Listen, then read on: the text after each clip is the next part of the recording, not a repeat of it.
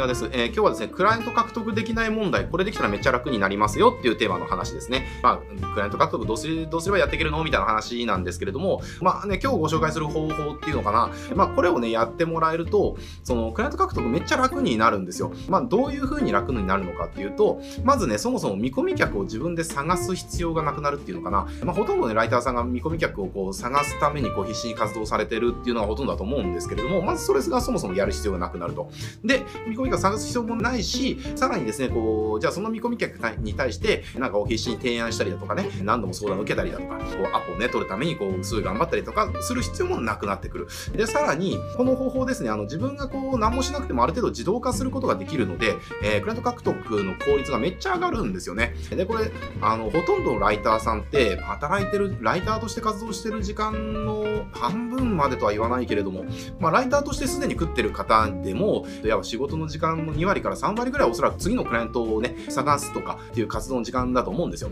で、まあ、これから起業するみたいな方であるんであれば、まあ、ほとんどがクライアント獲得活動の時間だと思うんですけれども、えっ、ー、と、今日ご紹介する方法は、その、クライアント獲得の時間がほぼいらなくなるっていうのかな。まあ、自動化できるからね。っていう感じで、これ、作れたらめっちゃいい状態が作れるので、ぜひね、その方法を実践してもらいたいなと思いますので、ね、今日動画で紹介したいかなというふうに思ってます。で、えっ、ー、と、まあ、それ何かっていう、まあ、ちょっと結論から先にお伝えすると、あの、ネットからクライアント獲得できる仕組み作りましょうよっていう、この仕組みが今言ったね、メリットを可能にしてくれることなんですよね。えー、見込み客を探す必要がないし、見込み客に自分で提案する必要がないし、クライアント獲得活動に時間を割く必要もなくなるみたいなね、えー、こうしたメリットを自分にもたらしてくれるんですよね。あの、ネットでクライアント獲得、要は自分のお客が、客をネットからこう獲得できるようになる仕組みを作ると。で、まあそういったメリットがあるんですけれども、ただ、これね、あの、一番僕がお勧めしたいのは、やっぱりね、リアルで関係性作ったりとか、リアルの営業が苦手だったりだとか、まあ別にコミュニケーションは取れるんだけれども、その人見知りでなかなかこう輪に入れないとかね、まあそういったタイプの方こそ、やっぱりね、この方法をやってほしいなっていうふうに思います。なぜならやっぱりね、ぶっちゃけその関係性作ってクライアント獲得するって、営業苦手とか、その人と別になんかコミュ障ってわけじゃないんだけれども、その人とこう、なんだろうな、こう接するとかね、えー、そういうことはあまり得意じゃないとか、えー、っていう方にとっては、あの、苦痛以外の何者でもないと思うんですよ。で、クライアント獲得ってやっぱりやり続けなきゃいけないことだから、苦痛に感じてることをやり続けるって、まあおそらく無理なんですよね。だからそうしたこの営業活動とか関係づくりみたいなところに苦痛を感じる方っていうのは、えっ、ー、と、そもそもやり続けられない方法は選択しちゃいけない。だから自分でやり続けられる方法として、えー、要はそういうことが一切必要がないね、えー、ネットからこう自分の見込み客がこう勝手に集まってきて、で、集まってきた見込み客が勝手に自分の顧客になるみたいなね、そうした仕組みをあの作ることの方が、あの、はるかに有意義だよみたいなところなんです。で、もうちょっと言うと、そういった関係づくりがね、あの、得意で、そこからクライアント獲得をしていける方っていうのも、実はおすすめなんですね。で、これなんでかっていうと、あの、さっきも言いましたけれども、もうやっぱりクライアント獲得ってやめることができないんですよね。契約は必ずいつか終わるので、やっぱり次のクライアント候補っていうのかな、はやっぱり常に探し続けていかなきゃいけないわけですよ。だからなんて言うんだろうな、あの、クライアントが獲得できればできるほど、クライアント獲得活動に避ける時間が少なくなるので、えー、未来のクライアント候補っていうのがいない状態になっちゃう。で、クライアントがちゃんといる状態で未来のクライアント候補をちゃんと見つけようと思うと、かなり頑張らないといけないっていうのは、その、単純な労働時間を増やしていかなきゃいけない状態になったりするんですよね。えー、だけれどもそういった時に、未来のクライアント候補っていうのが、そのネットから勝手に集まってくるようになったとしたら、これ今のね、クライアントがその契約が切れたとしても、すぐね、そこに次の候補の方がいるわけですからね、えー、すぐ補充できたりするわけですよ。えー、で、しかもそのための時間を、その割く必要はほとんどなくなるって、これすごいメリットだと思うんですよね。まあ、収入がめちゃくちゃ安定すると思います。なので、なんでしょうね、すべてのライターコンサルかな。まあ、ネットからその、ある程度自動的に自分の見込み客が集まって、えっと、自分の顧客になる仕組みっていうのは、作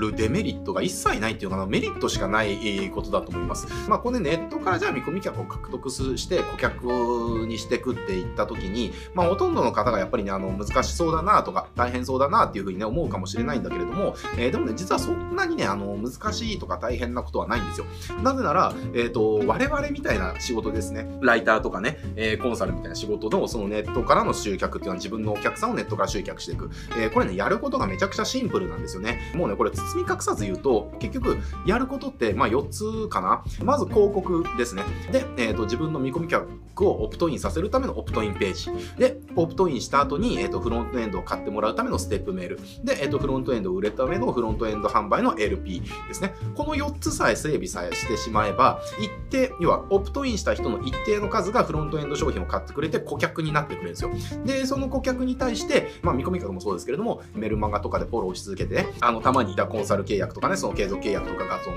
もう一件欲しいなってなったら、そのリストに対して、一件こういった案件募集してますんで、興味ある方は個別面談するから、あの、メッセージちょうだいみたいなね、ことを投げてくると、まあ、そこのリストからあの反応があってすぐ補充ができるみたいなね、え状態がまあ作れるわけです。だから、そんなね、やることって多くなかったりするんですよね。で、しかも、フロントエンドの販売まではほぼ自動化ができます。実際これうちがそうなんですけれども、あの、ちゃんとね、コンバージョンが取れる LP を作って、まあ、そこにね、コンバージョンするであろう見込み客を連れてく広告のそのパターンっていうのかな、がちゃんと整備されて、で、フロントエンドを買うためのステップメールが整備されて、フロントエンドのその制約率がある程度キープできる LP ができると、ここまではほぼね、まあ、ノーメンテとは言わないけれども、まあ、月多分1時間未満でしょうね。かける時間は。えー、まあ、数字がおかしくないかチェックするだけで、毎日。毎日チェックするだけなんで、まあ、それだけでその自分のフローントエンド商品が販売されて、それだけで売りが売り上げも上がるし、で、しかも自分のリストがそこに溜まってるから、なんかのね、じゃあ、コンサル契約が欲しくなったらそこのリストに投げれば契約が取れるし、なんかの講座を作ったんだらそこのリストに投げれば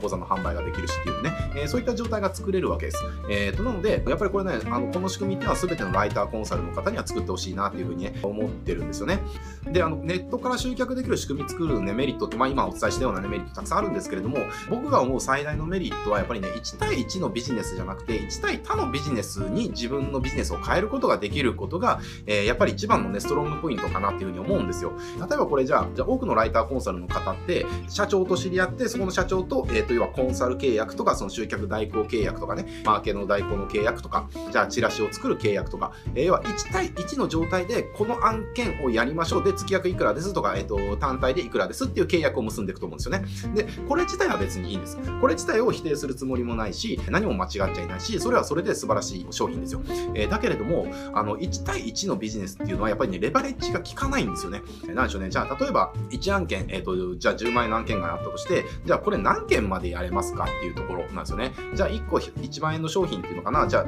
リストがじゃあ1000人いたとして、じゃあ5万円の商品をね、じゃあ作りましたと。で、じゃあ1000人、まあ自分のハウスリストで5万円ぐらいの商品だと、まあ C コンバージョンレートとしては5%ぐらいは普通に出てくるので、50人ぐらいは5万円の商品買ってくれるわけです1000リストいるとね。で、そうなった時に、あの、じゃあ売上それ250万なわけですよっていう話なんですよね。じゃあ仮にこれ1対1のビジネスで250万の売り上げをじゃあ上げようと思ったらどれだけ大変っていうね、ってことなわけですね。で、1対他のビジネスでこういう風なことができると、やっぱりレバレッジがすごい効くので、まあ非常に自分の収益性が上がるわけですよ。っていう感じのことがやっぱね、このネットから集客して、あの自分のリストを取ってってやっていくっていうね、仕組みを作った時の一番のね、ストロングポイントかなっていうふうに思います。要は何でしょうね、こうコンテンツビジネスっていうのかな、インフォ、まあ、もうちょっと広い講義で言うと、まあ、インフォビジネスになっていくわけですけれども、えー、やっぱね、あのネットの仕組みを作っていくと、そういうふうに自分のビジネスを転換させていくことができるので、まあ、レバレッジが効いてね、収益性がさらに上がっていくっていうね、状態が作れますので、まあ、単純にクライアント獲得したいっていう場合でも、すごくおすすめだし、自分のビジネスとかもう収入の上限って必ずね、1対1のビジネスやってると、どこかでぶつかるんですって。